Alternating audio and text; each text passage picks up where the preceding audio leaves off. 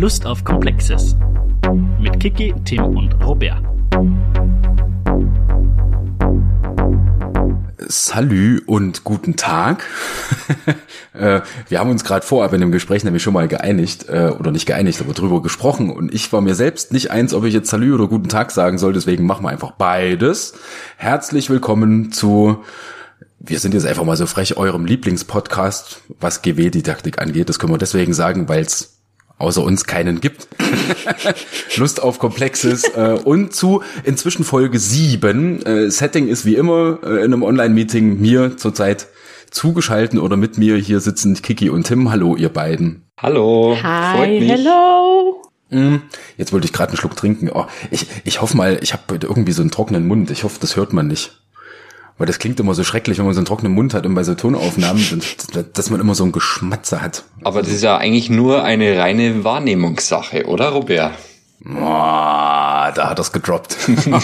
ich, ich dachte, wir machen heute mal irgendwie nur so ein bisschen dummes Anfangsgeplänkel, bis wir dann aufs eigentliche Thema kommen und jetzt haut der das hier direkt raus. Ja, gut, dann brauchen wir gar nicht mehr auf dem heißen Brei rumreden, außer doch, doch eine Sache noch vorneweg. Ich bin traurig, weil wir trotz doppelten Aufrufs in der letzten Folge keine E-Mail bekommen haben. Das ist traurig, das stimmt. Nicht mal Nachrichten über, so über Social Media. Nein, auch nicht. Aber da, nee, da, da, da sage ich jetzt nicht, wie viele Follower wir haben, weil das peinlich wäre. Aber ähm, und das Ding ist, man kann es ja nicht mal drauf schieben als die falsche E-Mail-Adresse, weil selbst wenn sich jemand verschreibt und Lust auf komplexes at gmail.com das Komplexe mit K schreibt, die haben wir auch gebucht. Das kommt auch bei uns an. Ja? äh. Na gut, sei es drum. Also das habe ich jetzt mal gesagt. Ich bin traurig. Selbstverständlich nur wahrgenommen, traurig. Oder euch jetzt hier über das Setting dargestellt, traurig, wo wir jetzt beide Buzzwords hätten. Denn, Kiki, was ist unser heutiges Thema? Wahrnehmung und Darstellung. Und ich mag das voll gerne. Ich finde das ein super tolles Basiskonzept. Okay, äh, die, jetzt hast du ähm, diesen Cliffhanger einmal aufgemacht. Äh, deswegen muss ich jetzt direkt anschließen, wieso magst du das denn so gerne? Weil ich finde, dass man unter diesem Blickwinkel ganz viele Dinge, die sonst vielleicht unsichtbar sind oder eher im Unbewussten geschehen oder wahrgenommen werden, ähm, mal nach vorne rücken kann und bewusst nach vorne rücken kann. Und ich glaube, da kann man unglaublich viel über sich selbst und über andere oder andere Darstellungen und Wahrnehmungen lernen. Und weil einfach, ja, was ist real? Was sind Realitäten? Was ist die Wahrheit? Was sind Wahrheiten? Super spannend. Habe ich da so, wollen wir, wollen, wollen, wir- wollen wir heute eine radikaler Konstruktivismus-Folge machen? Nee, oder? Das wäre jetzt zu abgefahren an einem sonnigen Nachmittag. Und jetzt wird, was ist real und was ist wahr? Ja, das geht ja schon fast so ein bisschen in die Richtung. Ja, reden wir vielleicht dann zwischen den Zeilen nochmal drüber. Äh, bevor wir, äh, wie, wie wir das ja immer machen, mal direkt äh, in den O-Ton oder den O-Text des Basiskonzepts reingehen. Äh, ich habe nämlich, Kiki, wir haben uns heute Morgen da ja schon mal drüber unterhalten. Mir ist mal beim drüber nachdenken aufgefallen, dass das eines der tatsächlich wenigen Basiskonzepte ist, was eigentlich streng genommen keinen hardcore-fachlichen Background hat, also zumindest wenn man jetzt mal in Geografie oder Ökonomie denkt. Ja. Ich meine, gut, die Kontingenz müssen wir da ein bisschen rausnehmen, aber das ist ja sowieso the queen of all Basiskonzepte, da haben wir uns ja schon drauf geeinigt. Und schwebt ja quasi über allem. Ja. Aber alle anderen Basiskonzepte kann man ja relativ proper sagen, ja, das ist Geografie, das ist Ökonomie, äh, das ist meinetwegen so auch Sozioökonomie, aber Wahrnehmung und Darstellung kommt ja jetzt echt ein bisschen generischer daher, ne? Äh, weil es ja teilweise so grundsätzliche Fragen stellt. Nee, aber das brauchen wir. Ich, würde, ich, will man, ich, will, ich will mich bemühen, Mann einfach nie mehr wieder zu benutzen. Deswegen sage jetzt wir. Einfach dafür, um uns bewusst zu machen, dass nichts, und zwar gar nichts, vollständig dargestellt und oder wahrgenommen werden kann. Und das ist mit Sicherheit in vielen, wenn nicht allen Lebensbereichen relevant. Doof, wenn man in so einem menschlichen Körper steckt und völlig abhängig von seinen Sinnen und seinen, seiner zentralen Recheneinheit zwischen den beiden Ohren abhängig ist, ja. Das stimmt, aber bevor wir jetzt ja gleich tiefer in die Materie äh, eintauchen, sollte ich das mal kurz für unsere Zuhörer darstellen, oder? Was da denn genau drin steckt im Basiskonzept. Ja, bitte. Ich habe vorher schon gesagt, der Vorleser. Auf den freue ich mich jetzt. Das Basiskonzept Wahrnehmung und Darstellung beschäftigt sich neben der Frage, was Menschen als real erkennen, auch damit, wie sie Bilder und Vorstellungen über die Welt entwickeln und, und darüber kommunizieren. Dies beinhaltet zum einen die Reflexion und Analyse alltagsweltlicher Wahrnehmung, einschließlich der Orientierung im physischen Raum. Zum anderen impliziert es die Auseinandersetzung mit der wissenschaftlich strukturierten und technisch unterstützten Wahrnehmung, zum Beispiel mit qualitativen und quantitativen Erhebungsmethoden, Fernerkundung, virtuellen Realitäten etc. unter Bezugnahme auf spezifische inhaltliche Fokussierungen und blinde Flecken im Unterricht. Eingeschlossen ist in beiden Bereichen die kritische Analyse der jeweils produzierten und publizierten Darstellungen. Schülerinnen und Schüler sollen auch aktiv Methoden der sachadäquaten, sowie der interessensgeleiteten Kommunikation anwenden. Anhand der Verfügung stehenden Daten kann dies durch Mittel des Textes, der Kartografie und verwandter grafischer Darstellungstechniken realisiert werden. Und da ist eben genau der blinde Fleck drin, den du vorhin angesprochen hast, Kiki. Ja, be bewusstes Bewusstsein, oder wie sagt man da dazu? Be Genau. ah, bewusste Wahrnehmung. Fördert sicher einiges zutage, was man eben nicht so, vielleicht nicht so im Blick hat. Jetzt bin ich, jetzt es kann sein, dass es dran liegt, dass ich jetzt ein Nachmittagstief habe und das schon wieder vergessen habe. Was meinst du mit blindem Fleck? Ähm, weil die Kick ja vorhin meinte, dass es darum geht, äh, dass man auch mal irgendwo hinschaut, wo man sonst nicht hinschaut und eben die blinden Flecken in der Gesellschaft vielleicht. Ah, okay. Genau. Ich war jetzt, ich weiß, ich, ich dachte jetzt in dem Basiskonzept steckt irgendwo ein blinder Fleck drin. Das hätte mich nämlich jetzt zugegeben ein bisschen irritiert. Aber weil du ja vorhin gesagt hast, Robert, es steckt eigentlich nichts, nicht wirklich was äh, Fachliches dahinter, hinter dem Basiskonzept, aber ich sehe da jetzt halt eigentlich schon eine relativ starke Anbindung an, an Geoinformatik. Vor allem, wenn es darum geht, irgendwie, dass die Schüler aktiv Kartografie betreiben sollen. Das ist jetzt, also damit habe ich jetzt eigentlich gerechnet, dass jetzt dieser Einwurf kommt.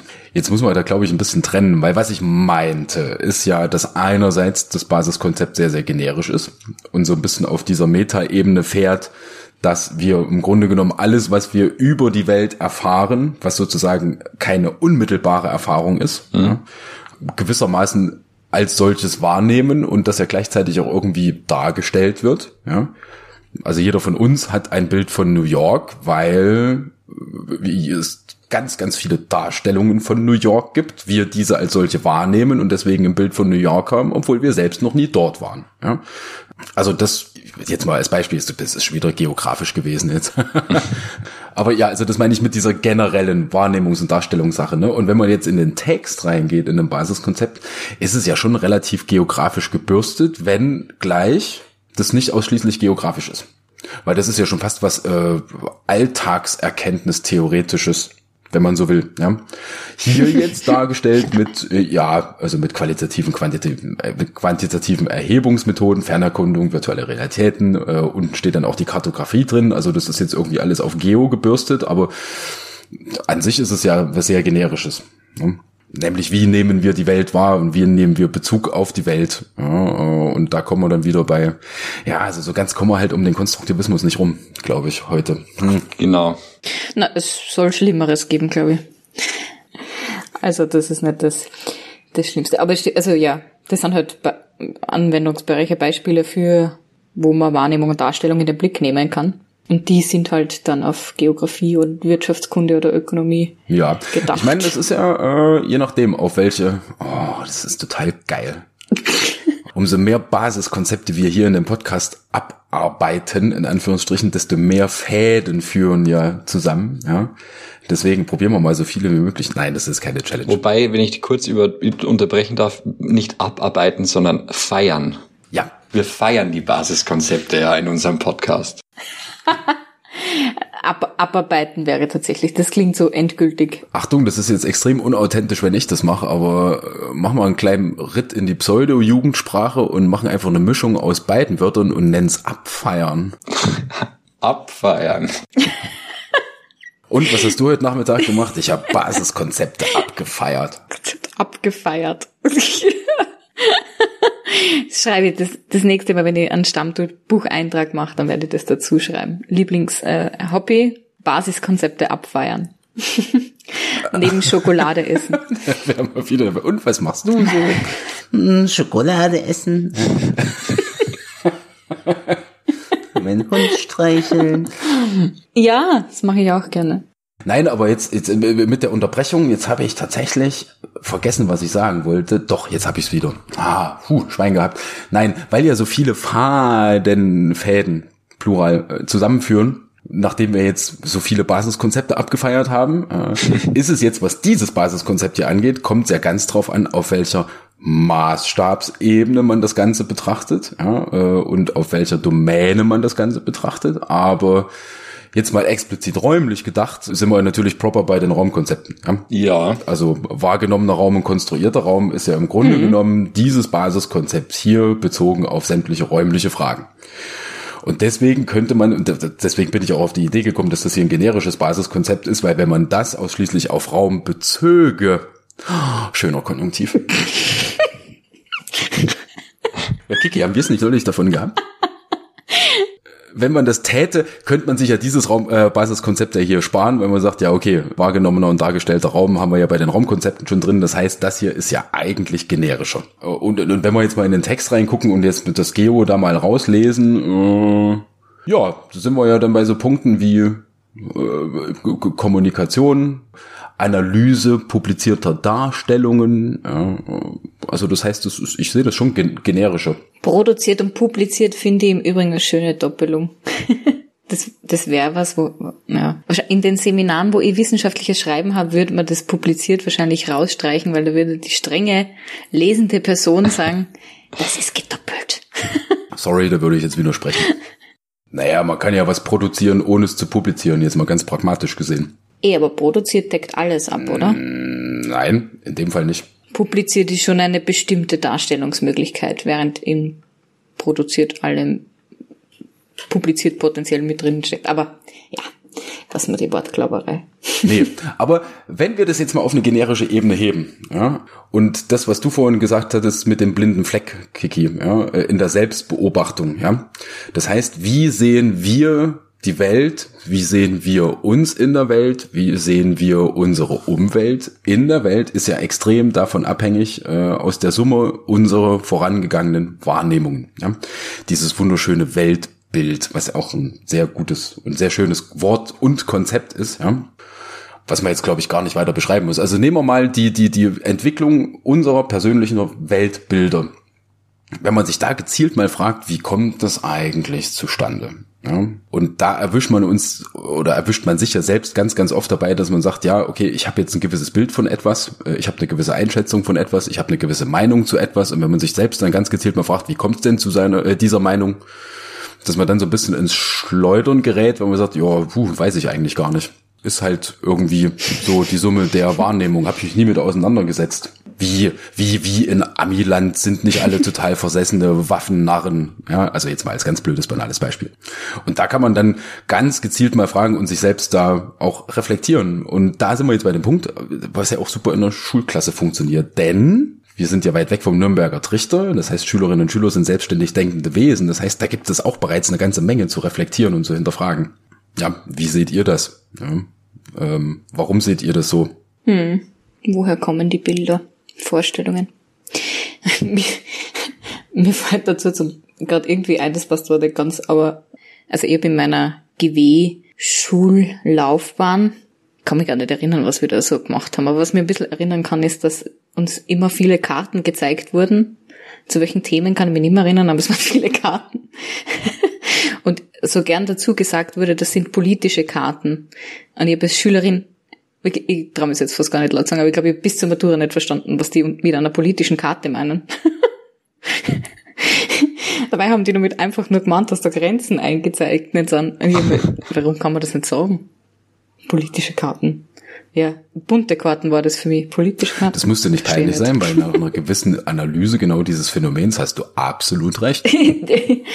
naja, was soll Weil ja. im Umkehrschluss hieße das ja, dass man dann Politik, was by the way ein super komplexes System und, und Thema ist, reduziert auf äh, Staatsterritorien, die auf einer Karte eingezeichnet sind. Und das ist es natürlich nicht. Ja. Ja, so gesehen. Aber das ist mir gerade irgendwie eingefallen bei dem Lesen dieser Zeilen, dass man da irgendwie oft so Begrifflichkeiten im GW-Unterricht kennengelernt hat, wo ich mir nach wie vor nicht, also wahrscheinlich verstehe ich bis heute nicht alle, aber das ist so ein Beispiel, das ich glaube ich wirklich bis zur Matura nicht verstanden habe. Was das genau sein Und soll. was mir jetzt noch bei äh, auffällt, wenn ich das Ganze jetzt anschaue, es steckt ja eigentlich, der letzte Satz vor allem, ist ja schon ein konkreter Arbeitsauftrag, oder? Das hatten wir auch noch nie in einem Basiskonzept. Irgendwie sticht der letzte Satz ein bisschen raus. Das stimmt nicht. Anhand zur Verfügung stehender Daten kann dies durch Mittel des Textes, der Kartografie und verwandter grafischer Dar äh, Darstellungstechniken realisiert werden. Also dass die Schüler schon aktive, aktive Methoden äh, der Kommunikation anwenden sollen. Das stimmt. Aber im Vergleich zum, also das letzte Basiskonzept, das war ja nahezu ein Appell am Schluss. individuelle Handlungsoptionen mit Schülerinnen und Schülern zu setzen. Im Vergleich dazu ist das ja schon fast äh, nahezu zwischen, also subtil Ja. formuliert. Aber es stimmt, das ist wieder so ein bisschen eine Handlungsanregung zu sagen, was könnte man denn konkret damit machen und Darstellungstechniken Ah, realisieren. beim, beim letzten fällt mir so gut ein, interessensgeleitete Kommunikation, äh, Statistiken auswerten oder die Schüler selber Statistiken äh, erstellen zu lassen, die halt irgendwas beweisen sollen. Ja. Muss ja nicht konkret jetzt halt, äh, richtig sein, aber da gab's mal, ich weiß nicht, wo ich das gesehen habe, irgendeine geniale Statistik über, glaub, Waffentote in Florida, die die Statistik halt so aussehen haben lassen, dass die weniger geworden sind, obwohl sie eigentlich mehr geworden sind in letzter Zeit. Und dass man sowas praktisch mit die Schüler erstellt, interessensgeleitet. Also dass man bewusst manipuliert, also ich sage jetzt mal manipulierte Statistiken erstellt und damit so ein bisschen erkennen kann, wie Ja. Darstellungen, in dem Fall die Darstellungstechnik, Grafiken im weitesten Sinn, manipulieren können. Ja, wobei das Idee. ja dann schon eine Abstraktionsebene weiter hinten ist, ne? äh, wenn man jetzt sozusagen an der Statistik selbst ansetzt. Ja? Viel offensichtlicher wäre es ja, wenn man Statistik meinetwegen visualisiert, läuft uns ja tagtäglich über den Medien über den Weg. Ja? Also irgendwelche Diagramme auf Basis irgendwelcher Statistiken und einfach nur an den Darstellungsschräubchen dreht. Nee, ich habe da jetzt, also was, was Tim jetzt meinte, habe ich bewusst mal, äh, dass man selbst an der Statistik dreht, ja, also Klassifizierungsgrenzen ändert, Bezugsgrößen ändert, Variablen äh, oder die Wertigkeit von Variablen ein bisschen ändert. Ne? Weil dieses eine wunderschöne Beispiel, was mir nochmal eingefallen ist, ah, ich bin mir jetzt gerade nicht sicher, aber ich glaube, das war vor ein paar Jahren in der Krone, dieses Diagramm, wo nach vermeintlichen Herkunftsländern äh, der Anteil von Wienern dargestellt war, ja, und das dann so eine Kurve ja, wo unterschiedliche Herkunftsländer standen. Ja, da waren natürlich Österreicher die meisten. Ja. Und wenn man sich diese Grafik mal anschaut, dann hast du eine riesige Säule, wo die Österreicher stehen und dann bei vielleicht einem Zehntel davon haben dann die anderen Nationen angefangen und die Darstellung, ich bin mir jetzt nicht sicher, ob es in der Krone war, also kann auch woanders gewesen sein. Äh, Und die Säule der Österreicherinnen und Österreicher wurde halt einfach mal bei 20 Prozent abgesägt. Ja, also die war nach oben hin offen. Ja, und die Grafik sah so aus wie, äh, oh mein Gott, also aus einer ultrarechten Perspektive, oh mein Gott, gedacht, äh, Wien würde ja überschwemmt. Ja. Und das wären ja ganz noch viel banalere Sachen, weil da muss man sich gar nicht mit der Statistik im Hintergrund beschäftigen, sondern einfach mal gucken, okay, wie wird denn dieses Diagramm jetzt dargestellt? Ja. Darstellung. Ja, stimmt. Ja, also nee, also hier haben wir im Grunde, übrigens Tim, jetzt nochmal zwei Schritte zurück, aber ich will dir nicht widersprechen, doch, ich muss dir widersprechen, denn stehen auch schon in anderen Basiskonzepten so plus minus konkrete Handlungsanweisungen drin. Also Regionalisierung und Zonierung war das ja auch so, dass man Schülerinnen und Schüler auf Basis selbst erstellter Indikatoren Zonierungen vornehmen lassen kann zum Beispiel, was hier jetzt relativ ähnlich ist. Ja. Aber um wieder auf den generellen Punkt zu kommen, äh, genau diese Handlungsanweisung ist nämlich insofern super, weil wenn wir uns selbst dabei beobachten wollen, wie oft wir in irgendwelche Fallen tappen, was unsere eigene Wahrnehmung von Darstellungen angeht, Sehr schön. äh, den besten Weg genau das sichtbar zu machen, ist, dass man einfach selber das mal macht. Ja, und sagt, okay, ich will jetzt mal bewusst eine Message in die Sache rein. Sicher lehrreich, Das wäre die eine Ebene. Und die andere Ebene, die mir dann auch noch eingefallen ist, äh, die ist ein bisschen subtiler. Äh, da sind wir wieder ein bisschen auf einem größeren Maßstab, Stichwort Weltbilder. Und auch wenn es tendenziell eher in die Raumbegriffe reingehört, thematisch, auch wenn jetzt hier die Schnittmengen deutbar, äh, denkbar groß sind. So Stichwort ganz banale kritische Kartografie Ende der 80er, ja, also sowas wie, wie Weltkartendarstellung, ja. Und damit meine ich jetzt gar nicht solche tricky Geschichten wie Projektionen und dass Afrika kleiner ausschaut, als es tatsächlich ist, sondern äh, was ganz Banales mit dem eurozentristischen Blick. Ja? Also dass in jedem Schulatlas bei uns die Weltkarte so ausschaut, dass Europa halt in der Mitte ist. Ja? Und man da ganz subtil natürlich das Weltbild vermittelt bekommt und sich selbst dann irgendwann auch aneignet, der Meinung sein, ja, wir sind halt der Mittelpunkt dieses Planeten. Ja? Mhm. Und sowas mal ganz bewusst auch in den Blick nehmen und sagen, äh, ja, also viele von den Dingen, die uns tagtäglich umgeben, die sind halt nicht so offensichtlich und so banal, wie sie daherkommen, sondern das sind halt einfach nur Konventionen, auf die wir uns irgendwie verständigt haben, die unser Weltbild prägt und mit dem wir dann halt auch durch die Gegend rennen und die Welt so sehen. Hm. Auch oben und unten ist in dem Kontext sehr schön. Ich finde es stark, dass du gerade oben und unten und nicht Norden und Süden gesagt hast. Ja? naja, in, in dem Fall ist es eigentlich eine Konstruktion von oben und unten. Also ja, es hat ja de exactly. facto mit den Himmels, also es ist ja jetzt unabhängig von den Himmelsrichtungen, äh, die ja nicht per se oben oder unten sein müssten. Das hat ja jetzt nicht dafür jetzt äh, keinen besonderen Erkenntnisbeitrag, würde ich jetzt sagen. Aber die Darstellung ist halt tatsächlich oben, deswegen oben und unten, im oberen Bereich der absolut glorreiche Westen und wenn man das so liest, von oben nach unten, hat das ja bestimmte Auswirkungen. Also es ist eine Form von Darstellung, die viele Wahrnehmungen, glaube ich, mit beeinflusst. Ja, Tim hat vorhin angesetzt. Wir haben ihn schon wieder unterbrochen, glaube ich. Genau, ich wollte gerade sagen, im, im Falle der Darstellung, weil du vorhin gerade die die Weltkarten angesprochen hast mit Europa, europazentristisch. Und dann war, war es ja auch so, dass ihr meistens in Rot dargestellt wart, oder? In Rot mit Sicher. Ich, ich, ich, ich, ich habe gerade ernsthaft drüber nachgedacht, ob ich das Ganze jetzt überhaupt ein, mit einem Kommentar würdige oder ob ich es einfach ignoriere. Nein, aber ich äh, nehme dennoch Bezug drauf, weil, äh, mal abgesehen von dem super schlechten Witz, Tim, das kannst du besser. Das äh, war noch kein Witz. äh, du in der Grundintention natürlich recht hast, ja, äh, so subtile politische Darstellung. Ja. Also, dass wir, inzwischen ist es nicht mehr ganz so arg, aber früher so ganz, ganz oft, also die UdSSR, als es diese als solches noch gab, die war so gut wie auf jeder Karte rot was ja auch schon wieder ganz, ganz subtil so Messages verbreitet, ja, die man vielleicht gar nicht bewusst wahrnimmt, aber ja, nehmen wir einfach mal die Situation, so Ende 80er, ja, kalter Krieg so am Auslaufen, ja, und wir sehen in der Schule eine Weltkarte, wo die UdSSR knallrot eingezeichnet ist und dann gucken wir irgendeinen Hollywood-Action-Film ja, wo irgendein ähm, Muskel, muskelbepackter Ballerheld äh, die bösen, bösen Kommunisten jagt und dann irgendwo äh, noch Hammer und Sichel auf rotem Hintergrund auftauchen und schwupps haben wir die beiden Sachen miteinander verbunden. Ja? Gute Market Marketingarbeit eigentlich. Was, ich, fällt das schon der Corporate Design? Keine Ahnung. Themenwechsel. Wie schaut's aus mit so, das steht jetzt irgendwie nicht so explizit drin, aber irgendwie habe ich das immer mitgedacht.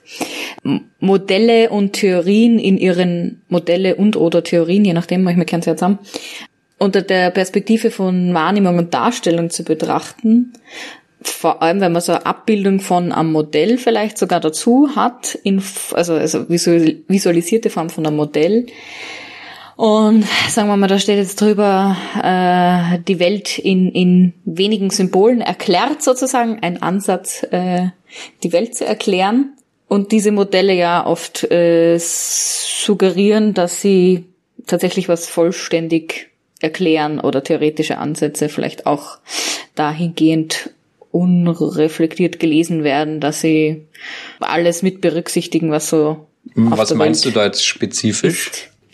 Machen wir mal ein Beispiel. Zentrum-Peripherie-Modell ist, glaube ich, eines, was man ich gewusst, relativ dass, häufig das jetzt sagst. weil ich immer darüber herziehe. Zentrum-Peripherie-Modell. Das äh, ist ja doch beim Lesen vieler Beiträge dazu erweckt es ja den Eindruck, dass man ganz klare Einteilung der Welt machen kann in Zentren und in periphere Regionen. Das wäre dann als und das zu reflektieren, ja, Entschuldige, Tim. Es wäre eben genau das, wie, wie zum Beispiel die Welt in einem Dorf mit 100 Menschen erklärt. Weißt du, was ich meine? Das ist eine andere Ebene, aber, aber ich weiß.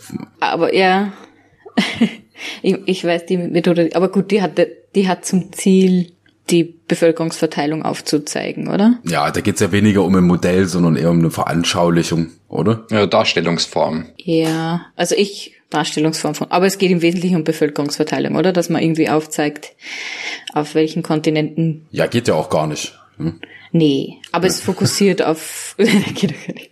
aber es fokussiert auf die Bevölkerungsverteilung. Bei Zentrum und Peripherie ist ja schon ein bisschen mehr drinnen. Ja, ja. Und du hast insofern recht, ich glaube, ich weiß, worauf du hinaus willst, dass man bewusst für uns als, als, als gängig wahrgenommene Modelle die uns gewisse Phänomene erklären und damit ja auch die Welt erklären, als solche mal hinterfragt äh, und dahin blickt, okay, wo ist denn jetzt da ein Generalisierungslevel drin, äh, was wir als solches vielleicht gar nicht wahrnehmen und das Modell dann sozusagen über die Wirklichkeit stülpen. Mhm. Ja?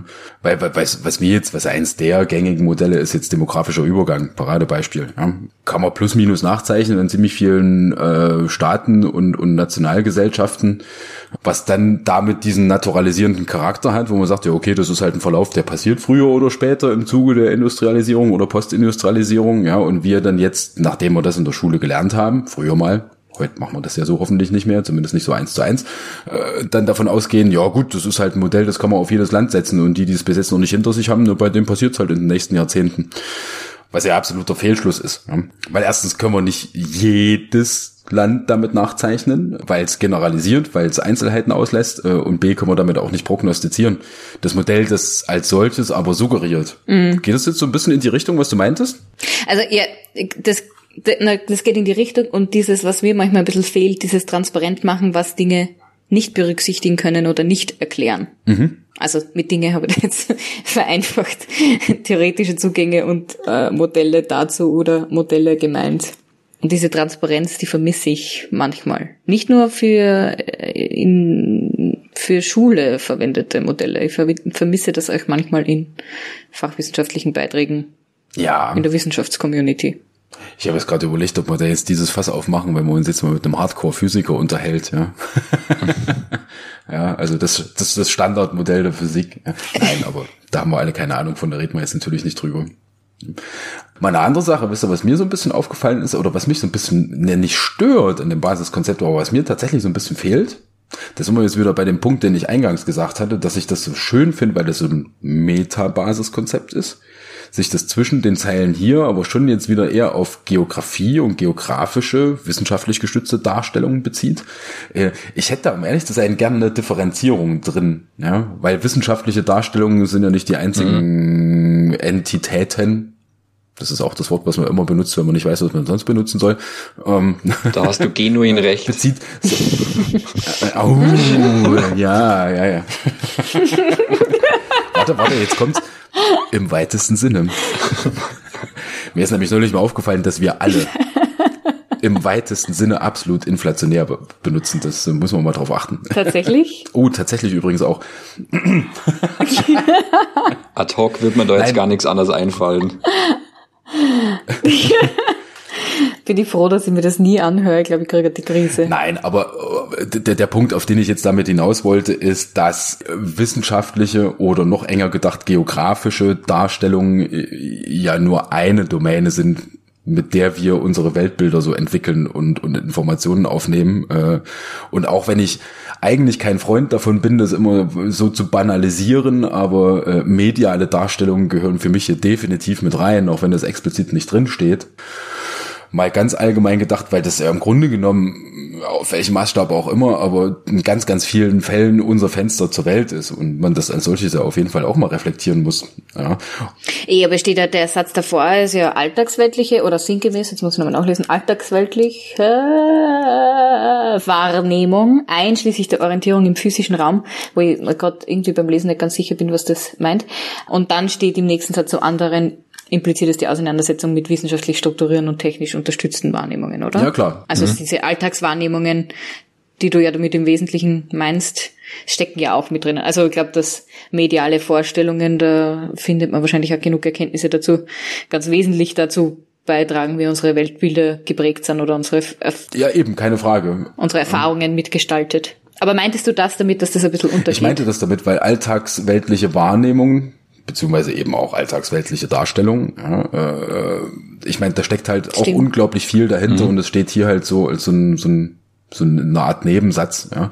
Äh, und das würde ich tatsächlich auch ein bisschen größer betonen, erst recht im 21. Jahrhundert. Äh, weil wenn wir jetzt mal mediale Darstellungen, ich meine, ja, früher vor 20 Jahren, da haben wir uns alle immer lustig gemacht und gesagt, okay, wir vergleichen jetzt mal zwei Artikel zu einem Thema, den einen aus der Bild oder meinetwegen aus der Krone und der andere aus der FAZ oder im Standard oder was weiß ich, ja, und machen uns darüber lustig, ja. Aber gerade heutzutage hat das ja noch eine ganz, ganz größere Brisanz, Stichwort Filterbubbles, äh, verkürzte Darstellungen, verzerrte Darstellungen, äh, emotionalisierende Darstellungen, ja. Äh, und wenn wir uns jetzt heutzutage mal angucken, was hier so abgeht, ja, und damit meine ich jetzt irgendwelche Weltverschwörungsgeschichten, die paradoxerweise äh, immer sichtbarer werden. Also die Menschheit wird aufgeklärter und aufgeklärter und die, die Anzahl der vermeintlich Dummen wird naja, vielleicht nicht größer, aber zumindest sichtbarer, was an sich ja paradox ist, ja, die irgendwelchen Mist daher äh, erzählen und glauben, wo man sich jetzt mal ganz gezielt fragen muss, wie kommt es dazu? Und ich glaube, Verteilung von bewusst verfälschten Informationen ähm, in der Domäne von sozialen Medien ist hier einer der ganz, ganz zentralen Punkte. Da muss man jetzt aber auch aufpassen, weil das könnte ja durch das, dass du in einer Filterblase bist, ja nur deine subjektive Wahrnehmung sein. Jetzt hebst du das Ganze auf so eine generische Ebene, ja. Aber ich meine, ich selbst hänge selbstverständlich in meiner Filterblase. Das tun wir ja alle irgendwie. Ja? Aber die Phänomene, die sind ja weitestgehend bekannt in den letzten Jahren. Mhm. Und das ist völlig unabhängig, in, in, in, an welchen Rand des politischen Spektrums man sich jetzt hier bewegt. Aber die Mechanismen dahinter sind ja dieselben. Ja? Und dass man da auch ganz gezielt mal fragt, wie wird hier eigentlich was dargestellt, mit welchen äh, Folgen, äh, die teilweise ja super, super brisant sind. Ja, ja. also ich glaube, das Hinterfragen von welche Interessen, und darum geht es jetzt im Wesentlichen, hinter der Generierung von Wissen oder halt zumindest äh, Darstellungen, Visualisierungen und stehen, ist immer eine sehr wichtige Frage.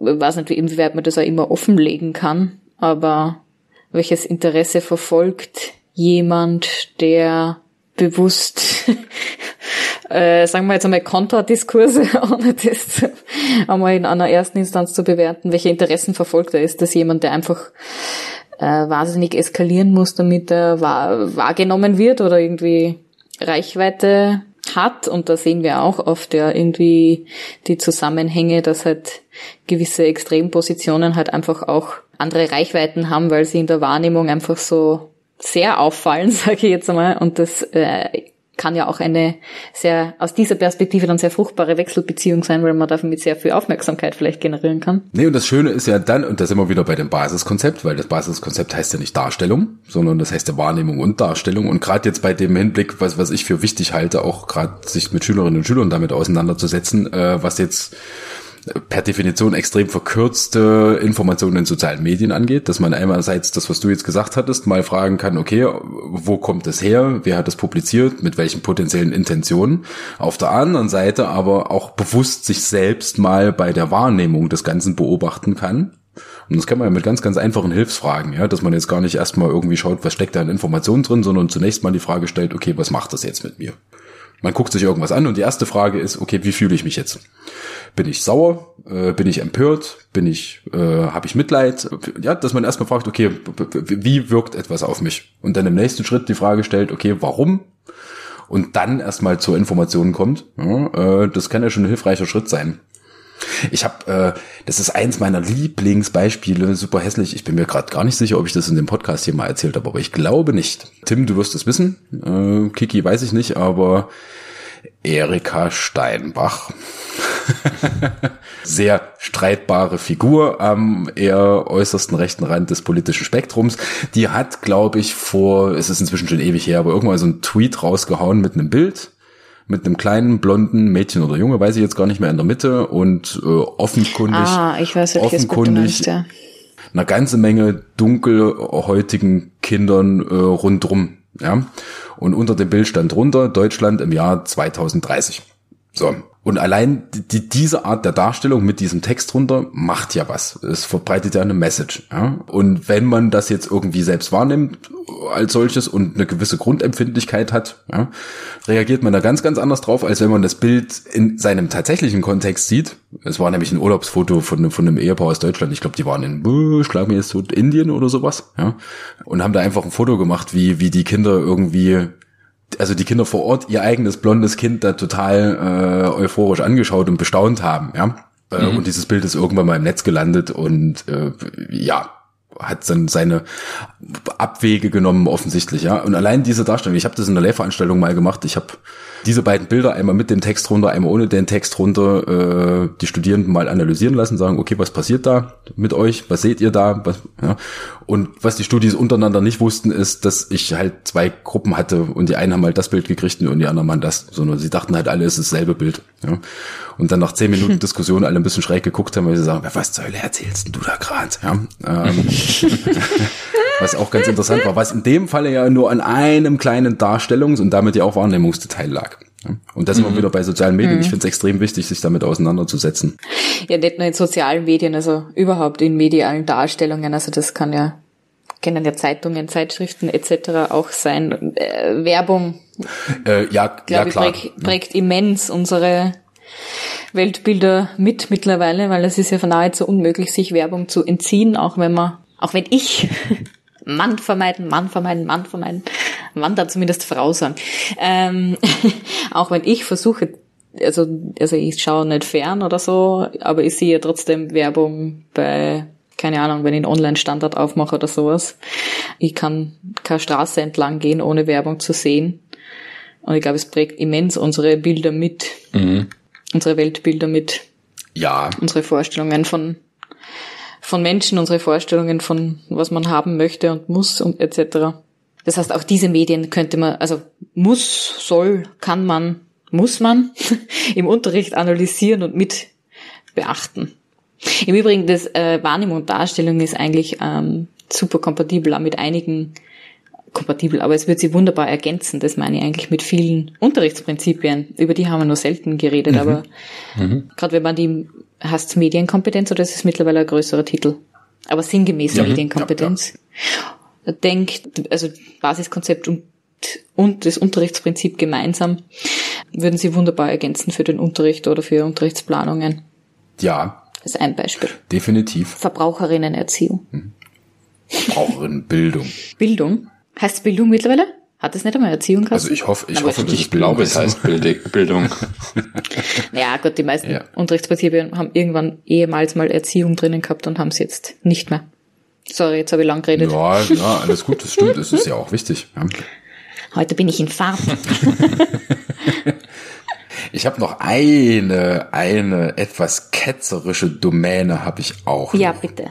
Sei Und wenn, provokant. und, und wenn ich ausspreche, wo, was ich jetzt meine, dann werdet ihr sofort wissen, warum ich mich darauf festschieß, weil das äh, eine Plattform ist, die, die ich gerade im 21. Jahrhundert sowieso sehr, sehr kritisch sehe. Aber was im Regelunterricht vermutlich sehr, sehr selten passiert, was meiner Meinung nach aber unglaublich fruchtbar wäre, ist, wenn man gerade unter dieser Wahrnehmung und Darstellungsbrille mal ein Schulbuch zerpflückt. Und damit meine ich jetzt nicht Schulbuch zerpflücken äh, als äh, wissenschaftliche Studie und eine Schulbuchanalyse machen, sondern das mal im Unterricht machen. Ja? Also das Schulbuch jetzt mal nicht hernehmen und sagen, okay, liebe Schüler, da stehen die Contents drin, mit denen wir uns auseinandersetzen, sondern bewusst mal auf eine Metaebene gehen und sagen, okay, was erzählt uns dieses Schulbuch und was erzählt uns dieses Schulbuch nicht? Ich glaube, wenn man das mal konsequent im Unterricht durchziehen würde, das wäre unglaublich spannend. Ja, ist, also ich, Christiane Hintermann hat das ja mal gemacht in dem in dem größeren oder mit Kolleginnen in dem größeren Projekt zur Migration in Schulbüchern. Da haben ja Schülerinnen und Schüler auch Schulbücher analysiert und äh, man könnte jetzt wahrscheinlich sagen, das war unter der mit auch der Brille von Wahrnehmung und Darstellung.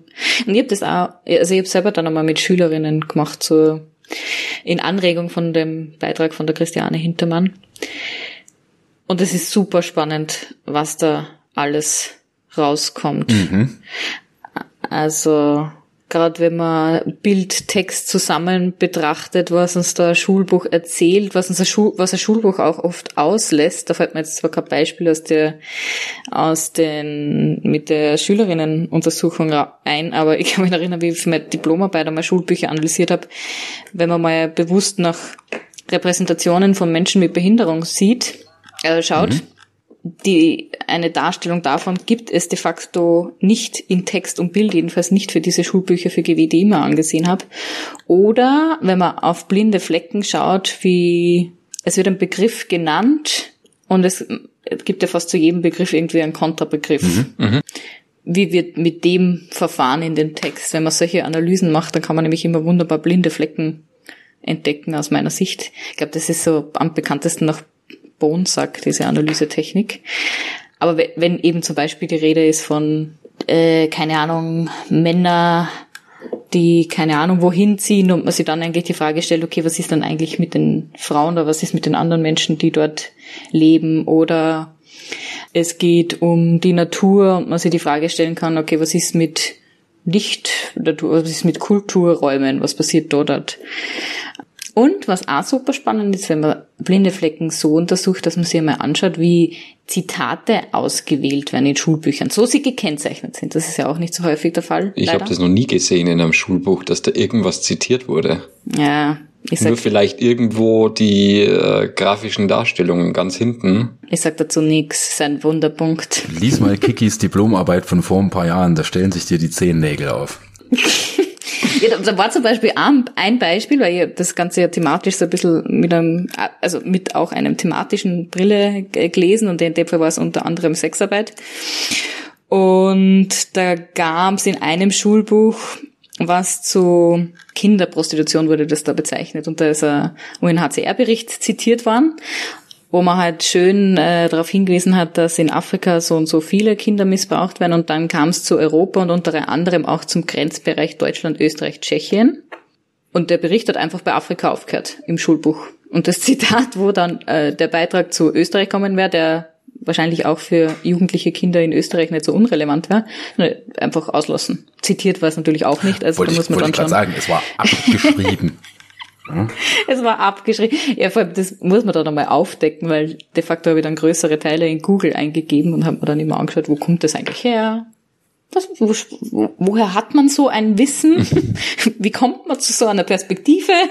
Dann gibt man das mal in Google ein und dann findet man auf ganz nahe Bereiche oder man findet wortident Berichte, die man dann selbst auch noch in Frage stellen kann, ob die so zielführend sind. Aber diese Auswahl von Zitaten, auch wenn sie nicht zitiert sind, das sind ja trotzdem irgendwie Zitate, und deren Selektion, also Selektivität im weitesten Sinne mal zu reflektieren, das finde ich auch super spannend. Es sagt, glaube ich, auch viel über die, wer, wer die halt auswählt aus oder welche Wahrnehmung die Menschen haben, die die auswählen. Okay, jetzt ist das zugegebenermaßen, eigentlich wollte ich diese Lawine gar nicht lostreten. Ja, dass das jetzt, ich meine, verst- Schulbuchanalysen. ja, ich meine, versteht mich jetzt nicht falsch. Ja. Ihr wisst beide, das äh, Schulbuch kritisieren, da bin ich der Erste, der dabei ist. Und zwar strukturell, weil ich finde, dass es ein Auslaufmodell ist. Aber das ist eine andere Geschichte. das führt jetzt hier zu weit. Äh, weil ich wollte jetzt ehrlich zu sein gar nicht so zur Schulbuchkritik als solche, sondern äh, das Potenzial, was darin liegt, wenn man das Schulbuch selbst mal als vermeintliche Instanz nimmt und das als solches thematisiert. Was wird hier wie dargestellt? Was nehme ich selbst wie wahr? Was mache ich aus Schülerinnenperspektive, wenn ich was im Schulbuch lese? Und dann die Frage stellt, okay, was steht da denn tatsächlich nicht und was wird wie dargestellt? Ja, und dann man die Instanz als solche mal in Frage stellt. Dass das unglaublich fruchtbar sein kann für Wie Unterricht. findest du raus, was nicht drinnen steht? Ja, das kann man ja im Gespräch klären und äh, muss man sich dann im Einzelfall angucken, aber da hast du ja jetzt vorhin auch schon ein paar Beispiele genannt. Ja. Nehmen wir mal, auch wenn das im Grunde genommen seit vielen, vielen Jahrzehnten als solches nicht mehr zulässig ist, aber diese klassische Länderdoppelseite, die es halt traurigerweise immer noch ganz, ganz oft gibt, da, da, kann man ja tausende Sachen fragen, was steht denn da jetzt nicht? Ja, das steht sicher mehr nicht, als was Ja eben, steht. ja eben, das ist ja der Punkt. genau darum geht's ja. Ne? Ah, bitte reden wir nicht von Schulbüchern, da kriege ich so einen innerlichen Krampf. Ja. Siehst du, siehst du, jetzt immer, das haben wir einen riesen Bogen gespannt, weil ich habe befürchtet, dass das jetzt hier ausartet in so eine radikal konstruktivistische Diskussion und am Ende sind wir doch wieder bei den Schulbüchern gelandet. Die sind auch Konstruktionen. Ja, ja, Ja. ja, natürlich. Ja. Und zwar Konstruktionen von Autorinnen und Schulbuchverlagen und teilweise Approbationskommissionen. Nicht zu vergessen der Schulbuchverlag. Ein nicht ganz unwesentlicher Player in dieser Konstruktion.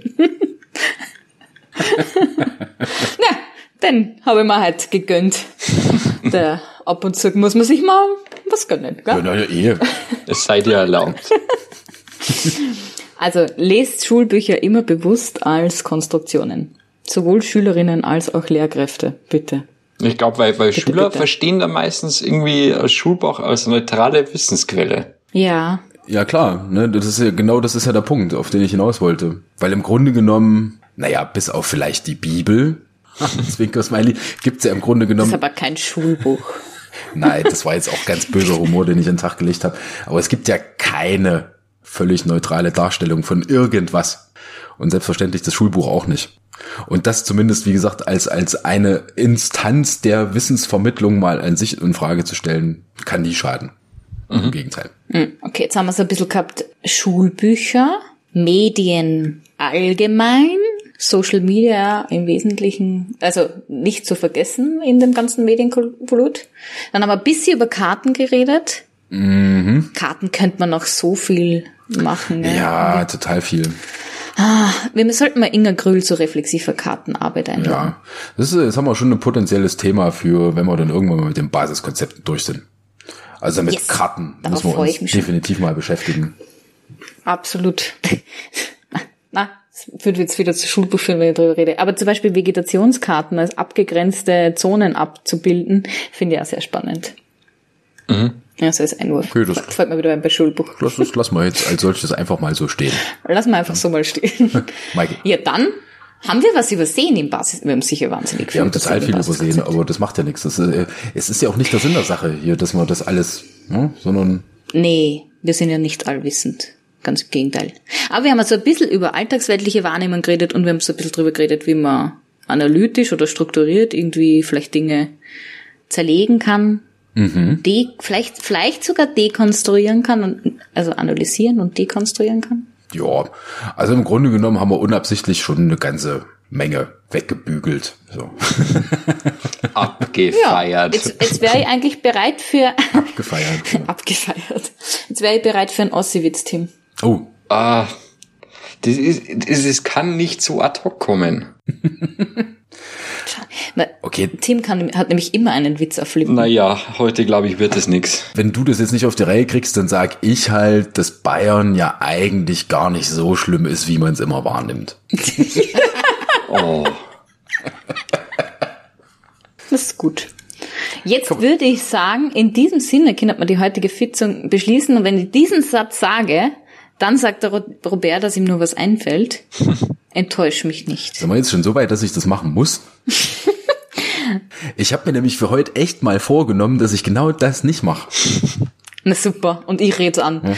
Also, in diesem Sinne, wir freuen uns schon riesig auf nächste Woche. Also, ich freue mich. Äh, was was wir nächste Woche? Weil nächste Woche kommt nämlich, da, also erstens mal ist das Basiskonzept super, das ist Nachhaltigkeit und Lebensqualität und zum anderen haben wir eine Gästin. Oh, Und mehr wollen wir auch gar nicht verraten. Aber bitte hört's rein, wir haben eine Gästin. Und ich freue mich schon riesig. Ich nehme an, euch geht's genauso, aber das dürft ihr Oh dann ja. selber sagen. Ja.